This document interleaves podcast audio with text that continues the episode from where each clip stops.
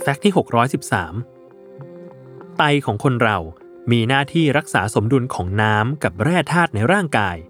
พร้อมกับขับของเสียในร่างกายออกทางปัสสาวะ หลังจากของเสียเหล่านั้นถูกกรองผ่านตับมาแล้ว โดยควบคุมปัสสาวะให้มีปริมาณของส่วนประกอบและปริมาตรที่เหมาะสม ซึ่งอาหารที่ช่วยให้ไตทำงานได้เต็มประสิทธิภาพ และขับสารพิษออกจากร่างกายได้ดีนั้น ดรมิเลเนียรูทลิตเทิล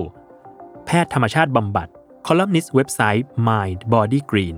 และผู้เขียนหนังสือ Eating for Meaning Guide to Detox แนะนำว่า ผักที่ทุกคนมักจะชอบเขี่ยออก หรือโรยหน้าอาหารอย่างผักชี มีส่วนช่วยให้สุขภาพของไตดีขึ้นได้ จากงานวิจัยที่ตีพิมพ์ในวารสาร Acupuncture and Electrotherapeutics Research และ Biological Trace Element Research ระบุว่า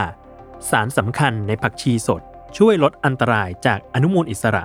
โดยออกฤทธิ์ต้านการออกซิเดชันของโลหะหนักอย่างตะกั่วได้